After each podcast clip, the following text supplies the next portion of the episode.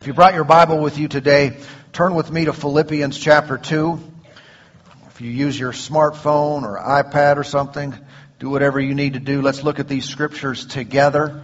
I believe it will be helpful and beneficial. I want to share with you a, a, a next a next part in a series we've been in now for uh, uh several weeks called Contrast. That, that's that's different than the other series called Same. All right. that, that's a different series. I actually haven't taught that one yet. But maybe another, maybe later we'll teach Same. Now, contrast. Contrast. We're showing how things are different in the life of the believer. And we're giving attention to it. We're shining a light on it. We can see what's different, not what's the same. And if we'll identify what is different, in the life of the saved person. It'll help us to magnify it, to walk it out, to live it out, and to be who God has called us to be in this dark world. In uh, Philippians chapter 2, notice with me again verse 14. Do all things without complaining and disputing, that you may become blameless and harmless, children of God without fault in the midst of a crooked and perverse generation, among whom you contrast among whom, that was my word, among whom you shine as lights in the world. And so this is God's setup, His design, that His people would shine, that we would stand out, that we would not look like everybody else, and we would most certainly not look like what we used to look like. I don't know, anybody happy about that? that, that, we actually change and improve and, and, and, it's better than it was before. And, and that's the nature of God, isn't it? Uh, he wants to take something that was wrong and make it right. Take something that was crooked and make it straight. Take something that was broken and heal it up. Get it fixed, get it put back together. That's what he is all about. And this is a contrast to a broken world, to a dark world, to a sin-filled world, to a lost world. You and I are supposed to shine as bright lights in the middle of it. We've been, we've been talking about uh, some various aspects and, and uh, aspects of the person who has been saved.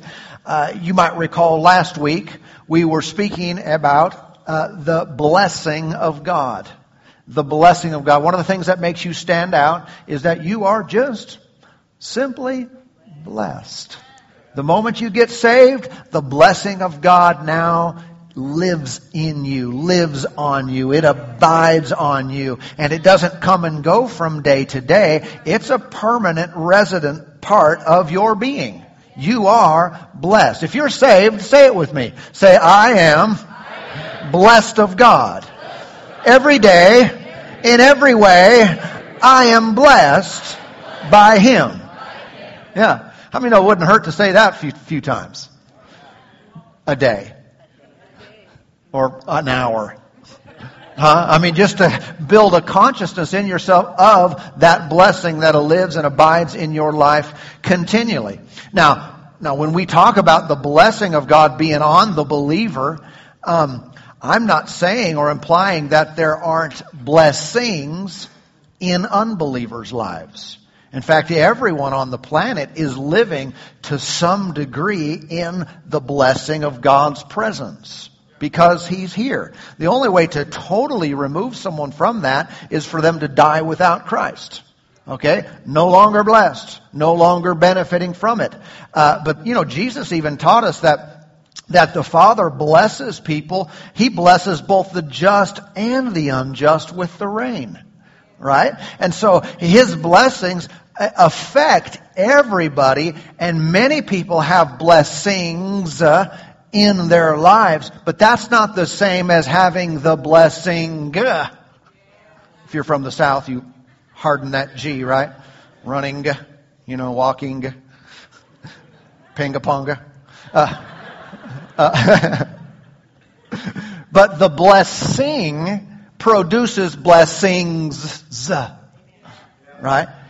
But with us, if you're saved now, you have the blessing of God on you. What, what should that do? It should excite you because if anything comes against you, you have resident within your being as a child of God the goods to overcome. Whereas if you just have a blessing, a blessing that can come and go. You'll enjoy it, but it might be gone tomorrow. But I tell you, the Lord never leaves you. Huh? And the blessing of God never leaves you. As a child of God, it'll always be there, so you'll always have a brighter future. Anything comes against you, you're coming over. You're coming out. You're coming through. You'll be victorious in all that you do. Amen. Believe that. Say that. Speak that about your own, your own self and your own life. And, uh, and refuse to have it any other way. It's one of the ways that God intended for you and I to stand out in this world. Thank you, Lord. I, I want to look at something further. Turn with me to, book to the book of John, John chapter 13. I want to uh, highlight another principle from the scripture, another reality, another difference that exists in the lives of believers. And that one is this. This is huge. And I have a hard time, each time we talk about one of these various things, that I have a hard time not thinking each one is the most important thing in the, in the world. And, but I think this one is it today. Um, until next week, you know, it might be, but this is huge. This, this is really big, and and I want you to see it at the level that it is, with the great importance that it that it has. This is a difference in the life of the believer. Ready? It is the love of God. It is the love of God. This is huge. This is big. And this sets apart the believer from the non-believer, the, the person who's in light from the person who is in darkness. It is one of the most outstanding characteristics a child of God has, is that the moment they make Jesus the Lord of their life, love, the, not, not, just human love, not just worldly love, not just what pe- all kinds of people call love, the love of God gets deposited in them and they have it now. You have it in you. It's the God kind of love. Now, uh, some of you know the Greek word for that is the word agape. Okay? It's a word, it's a, it's a quality of love that didn't exist before Jesus. I mean, it did in God, but in, in humanity, in the, in human relationships, no. Agape was not a part of human relationships, and it still is not outside of Christ. Alright? It, uh, it, it's distinct from worldly love in that it is not a response to positive treatment. In other words, if you're nice to me, I'm nice to you. You give something to me, I'm going to give something to you. You forgive me, I'm going to forgive you. That's not what we're talking about here. Okay? There are a whole lot of people outside of God that can operate in that level of love. And many people do. They're kind to those who are kind to them. The difference here Ready? Is someone does you wrong and you're kind back. Someone treats you like you're scum and you love them anyway. Someone hurts you and harms you and takes from you and you forgive them even though they don't deserve it. This is the way that God is. It is the way the love of God works in us. And most people on the planet do not have a clue what we're able to do. You and I have an ability to do this. Huh? And it's powerful. It is the reason Jesus went to the cross. It is, it is Romans chapter 5 and verse 8. But while we were still sinners, God demonstrates His own love toward us in that while we were still sinners, Christ died for us. Not when we got our act together. Not when we finally prayed and got holy and cried. No, while we were still thumbing our nose at God, while we were still stiffening our neck, while humanity was not, was not in submission to God ways, but in rebellion to Him. He said, I'm going to send my son anyway to pay the price for your sins. And His love is what draw, has, is what has drawn us to Him. The Bible says it's the goodness of God that leads one to repentance. Amen. This is agape. It's pure. It's holy. It's concentrate. It's powerful. And it lives inside of the believer. Amen. The best picture of this, the best way to explain it, is Jesus on the cross. Not doing anything for himself, but literally he took a beating, he took a thrashing, and he took the sin of the world, and he took the curse that was deserved, that mankind deserved upon himself for no personal gain or benefit, but only for us. And he hung on the cross and he said, Father, forgive these guys. You know, what would you have said? Father, wipe them out. Light them up. So, what did he say? Father, forgive them. They don't know what they're doing. They don't know what they're doing. That is love, and we are supposed to continually look to that example to see how we are to treat other people. Okay? That is the love of God. It just doesn't have payback in it. It doesn't have your behavior towards me justifies my behavior toward you. But that's the way the world thinks. If you hurt me, if you do certain things, well, now you're going to get it. So why are you acting that way? Well, because they deserve it. Well, why are you doing that to them? Well, because they did it to me. Why are you treating your spouse that way? Well, because they did it first. huh? That's the way this natural worldly kind of love works. But that's not who God is. And that's not what governs us. That's not what dominates our lives. It's been very interesting to me over the years to see people who live in that that so-called pseudo love that just doesn't have anything to do with God. Uh, to see individuals who, once they get hurt, offended, or hurt by someone, it's like the gloves come off and all rules are gone, and they feel justified to act in any way that they seem fit or they feel like acting at that moment because, well, they hurt me. Well, they did this to me. Huh? But how many know that is a low level of living? That's a low way to live. That's not how, how Jesus did us. Huh? That's not how he treated us on the cross. And so we, we, we operate in this divine love. Did you find John 13? All right. I want you to notice the language Jesus used here. Uh, powerful verses. Verse 34, 13, 34. A new commandment I give to you that you love everybody. Now interrupt me if I read it wrong. Shout me down, call me out. Let me start, let me start over. A new commandment I give to you that you love everybody. Okay, that was weak and it only came from certain sections.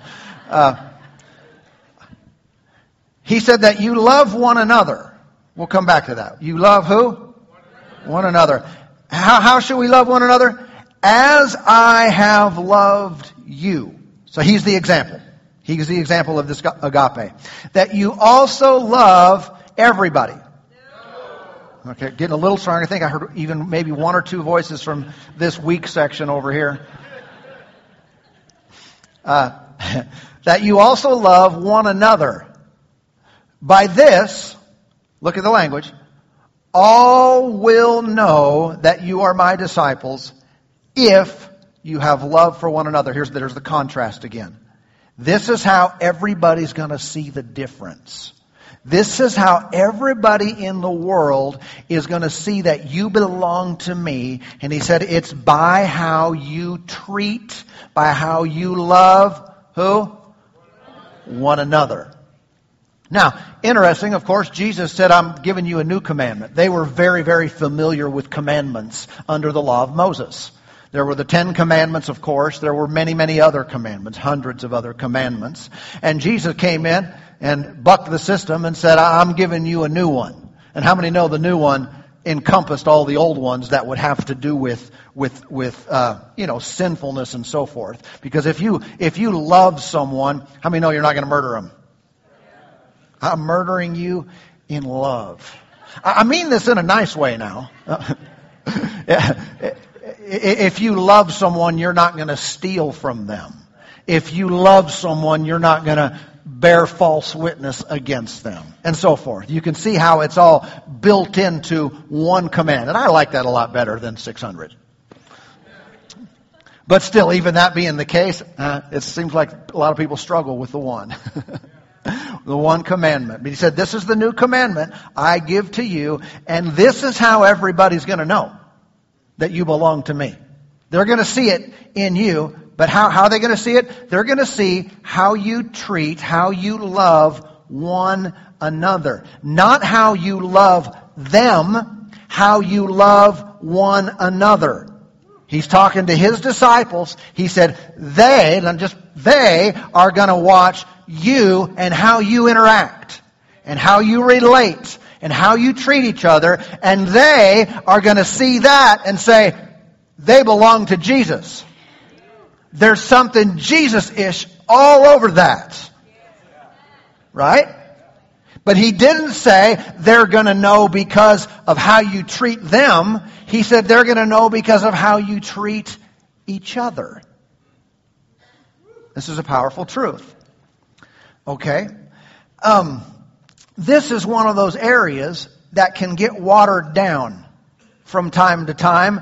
Um, that is the idea that we should give equal attention to all people and group everyone into one category and say, well, we should just love everybody. Now, in one sense, that's true because Jesus told us to love our enemies. He most certainly told us to preach the gospel in all the world. That's the greatest act of love you could, you could give an unbeliever is to share God's love and grace with them, right? Share the gospel with them. However, it is still a, a, a separation. There is a, a distinguishing reality here in how we should view all people versus one another.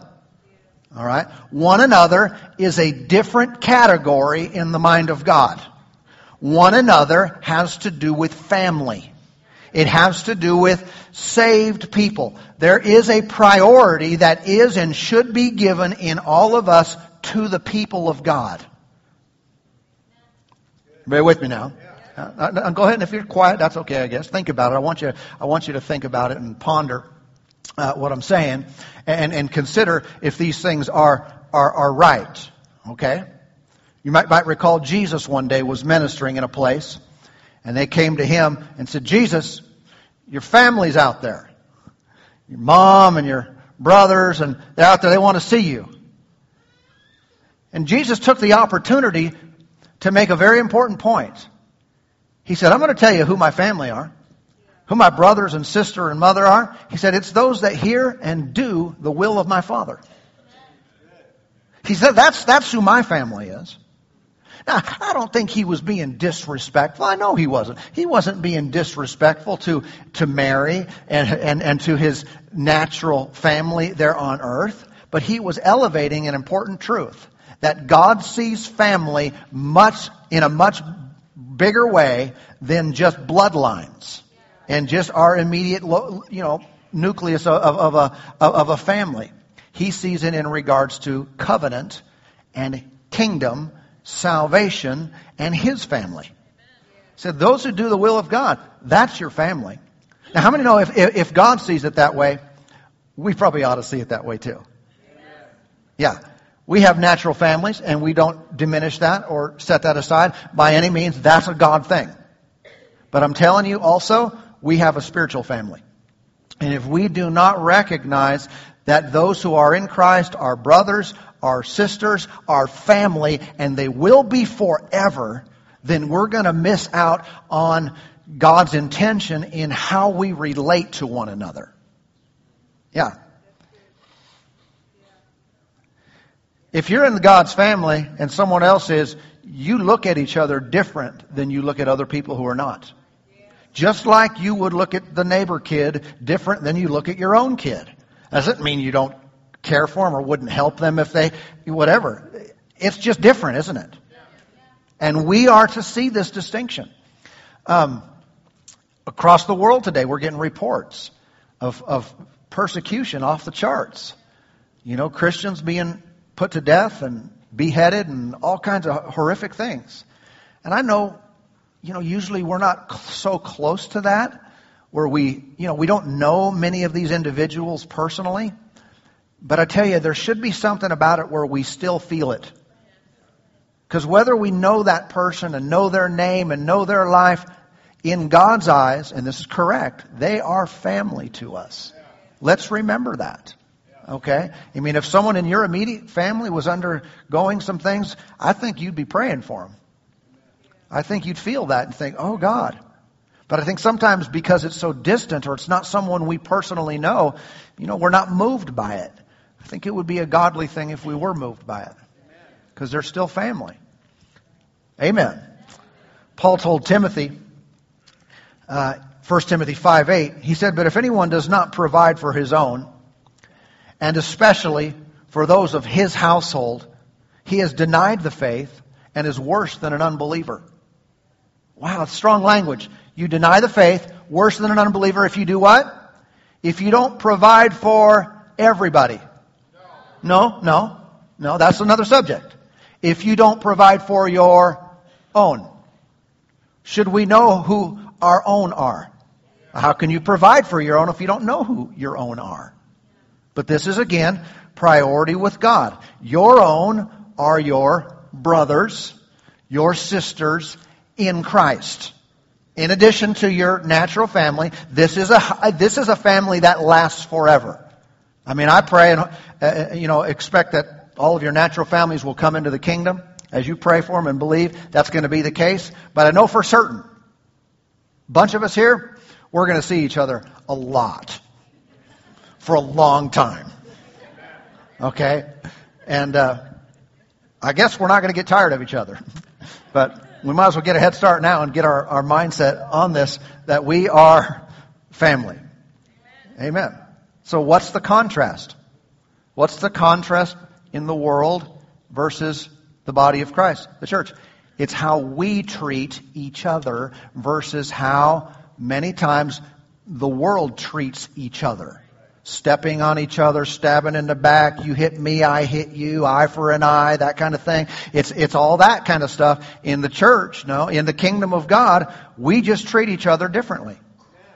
We're just going to forgive one another. We're going to serve one another. We're going to be there to help and to lift and to encourage and, and strengthen. Amen. Why? We're family. We are the body of Christ. And this is the New Testament commandment that we love one another. And again, not the worldly love. Don't think of it in that terms. This is Jesus on the cross. This is us laying down our lives for each other and giving everything up to help someone else. Look with me at Acts chapter 11. I want to give you a, an example of this. It's, it's kind of a subtle example that I was able to see a number of years ago. But in Acts chapter 11, it really makes this point. It, it, it reads over here in, in, in verse 27 And in the days, in these days, prophets came from Jerusalem to Antioch. Then one of them, named Agabus, aren't you glad your name is not Agabus?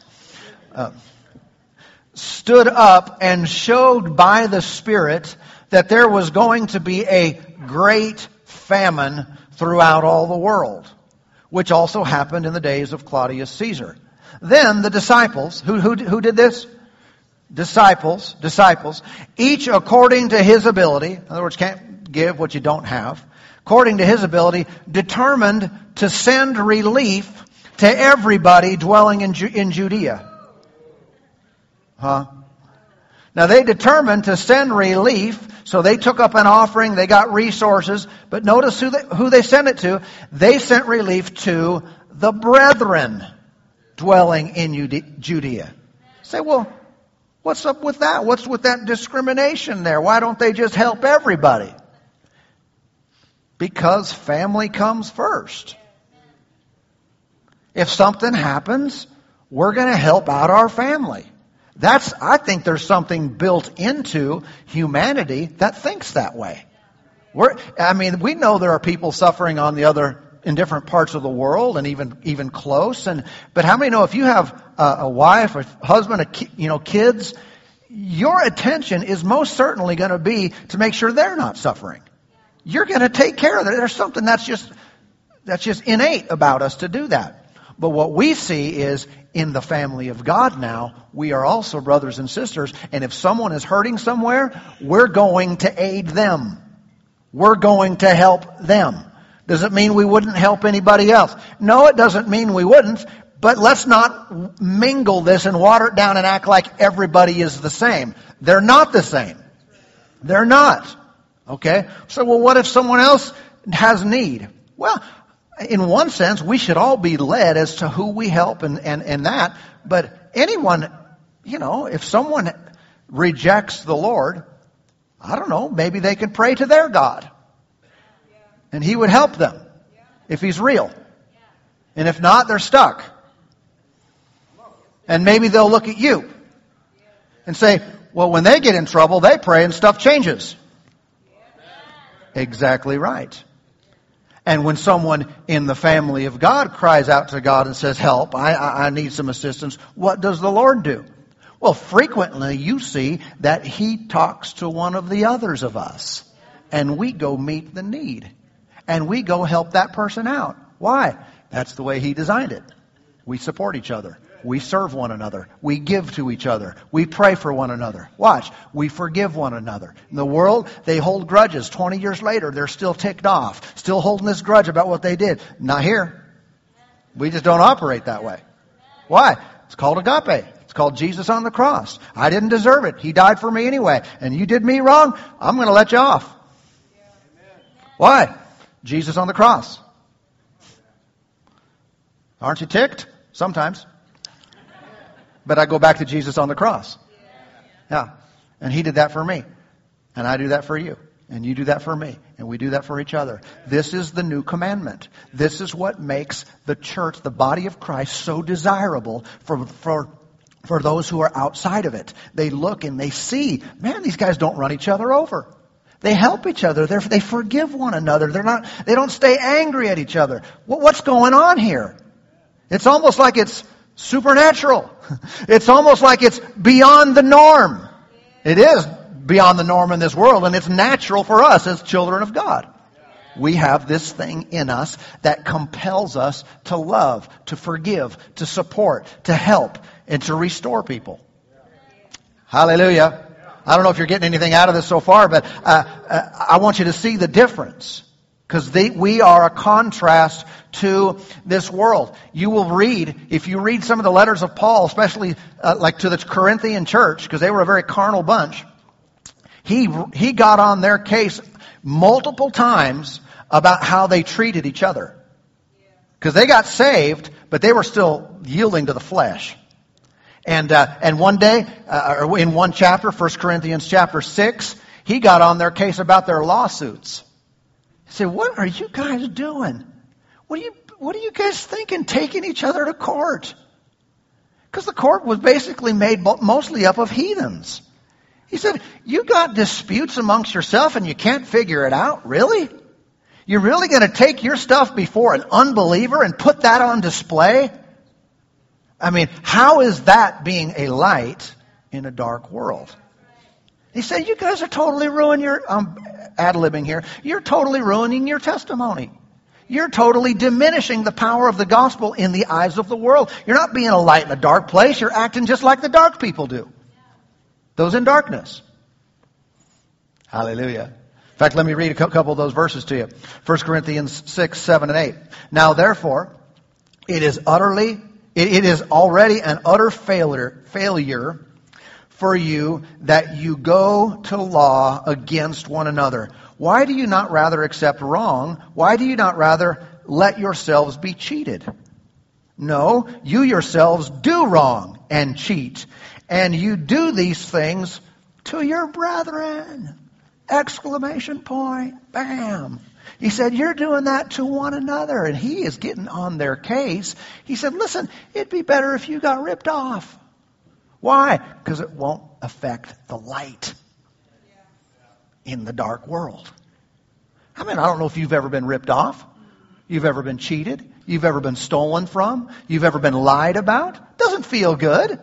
No one, no one enjoys that. You know, and there, the temptation could come. Well, you can't, you can't let people run, run over you in life. Well, I, I agree with that, and depending on the context. I, I'm, I don't think we should be run over by people. I think we should take our stand. But listen again. He said it'd be better if you let it go and you actually lost money in the deal. He said that would be better than not allowing agape to dominate your relationships and your church and your family. Hallelujah. The reality is, is that if we do not let the love of God dominate us, we're going to act like the world. We're going to act like darkness instead of light. And what it does is it removes this standout characteristic about us.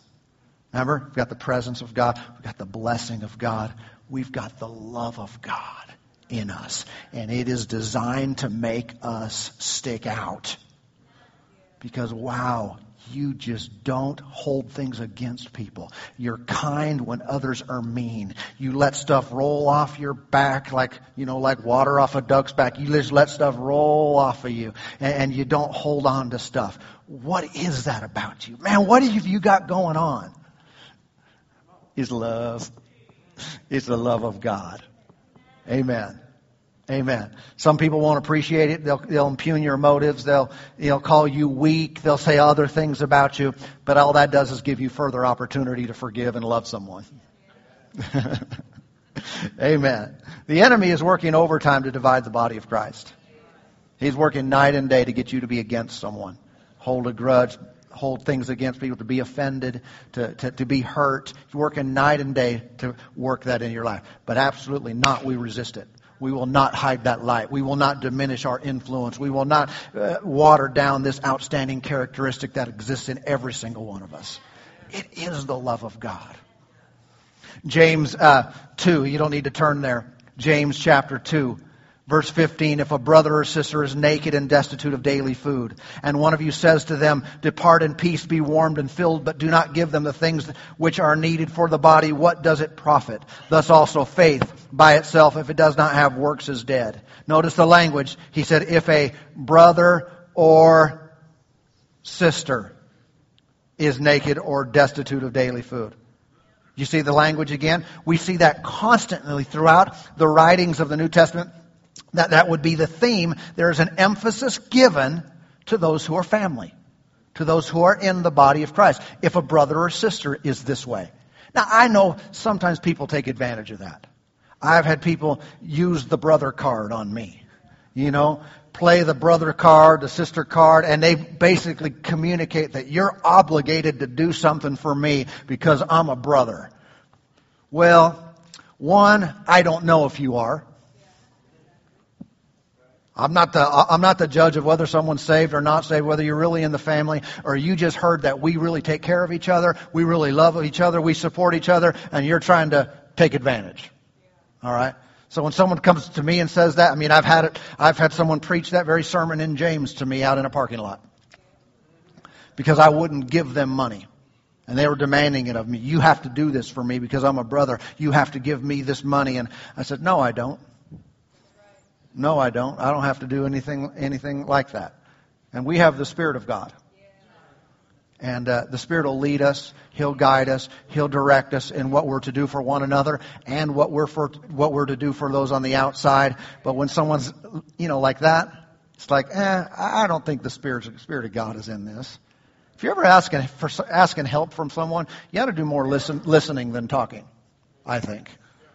I remember one time on the phone uh, when I was in, in, charge of doing this at a church, uh, someone called and they were requesting help, but they spoke 100 miles an hour without pause.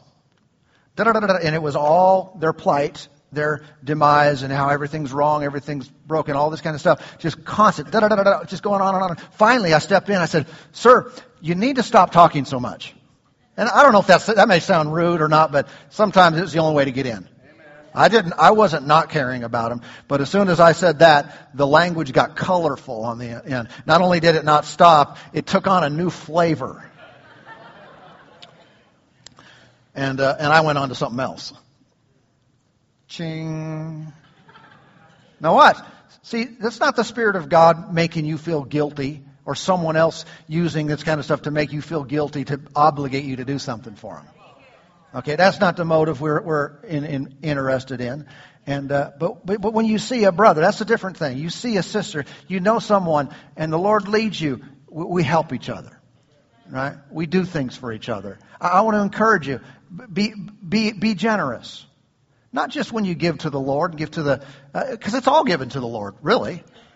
You know, all the times I put hundred dollar bills in someone's hand, That's giving to the Lord. I gave to the Lord. I said, thank you, Lord, I'm giving this to you, but I've given it to a person. Huh? When you take someone out to lunch and you pay for their food, you bought Jesus lunch. It's all, it, it's, it, it's, all, it's all giving to the Lord. But I encourage you, step it up. Why? Because that's how we shine. The world does not see what we feel for one another. The world only sees what we do for one another. Only sees how we treat and how we forgive and we don't hold things against and how we bless one another. Amen. The world sees when they hear the testimony of how someone at church made, made your car payment for you.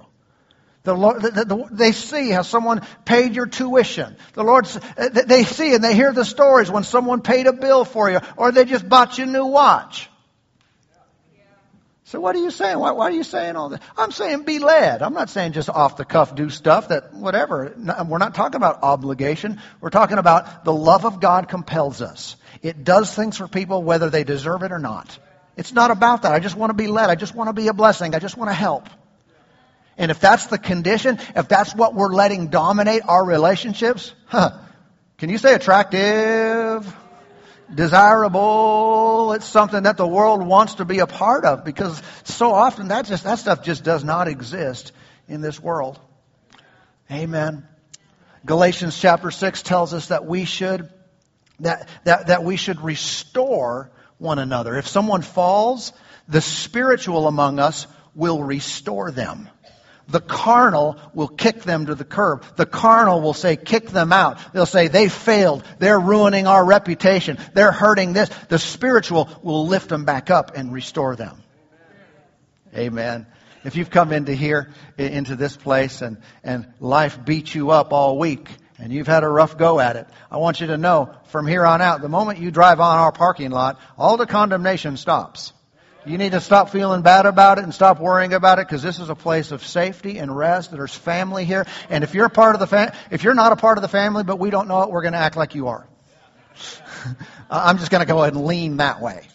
Because I can't, I'm not judging someone's personal salvation. You know between you and the Lord where you stand with Him. But if you're in here, you're family, and uh, you're off the hook. No guilt. No shame. No reason to, to feel like a lousy good for nothing. This is a party house. We're celebrating here. We're worshiping the Lord. We're just helping one another, serving one another, and doing it because, and we're, we're, we're glad about it in the middle, in the middle of it. Amen. Amen. I tell you what, God wants to do some great things through us in our future. But let's let, this is one of the key parts. It's always going to be. We could obviously, you know, to take the subject and talk about it for months. But we are going to operate in and let this love dominate us. We don't get offended. We don't, we don't, we don't hold on to hurts. We don't hold grudges. But we look to forgive, to bless, to, to, to, to uh, you know, to help others who are in need, no matter, no matter what their situation is. Amen.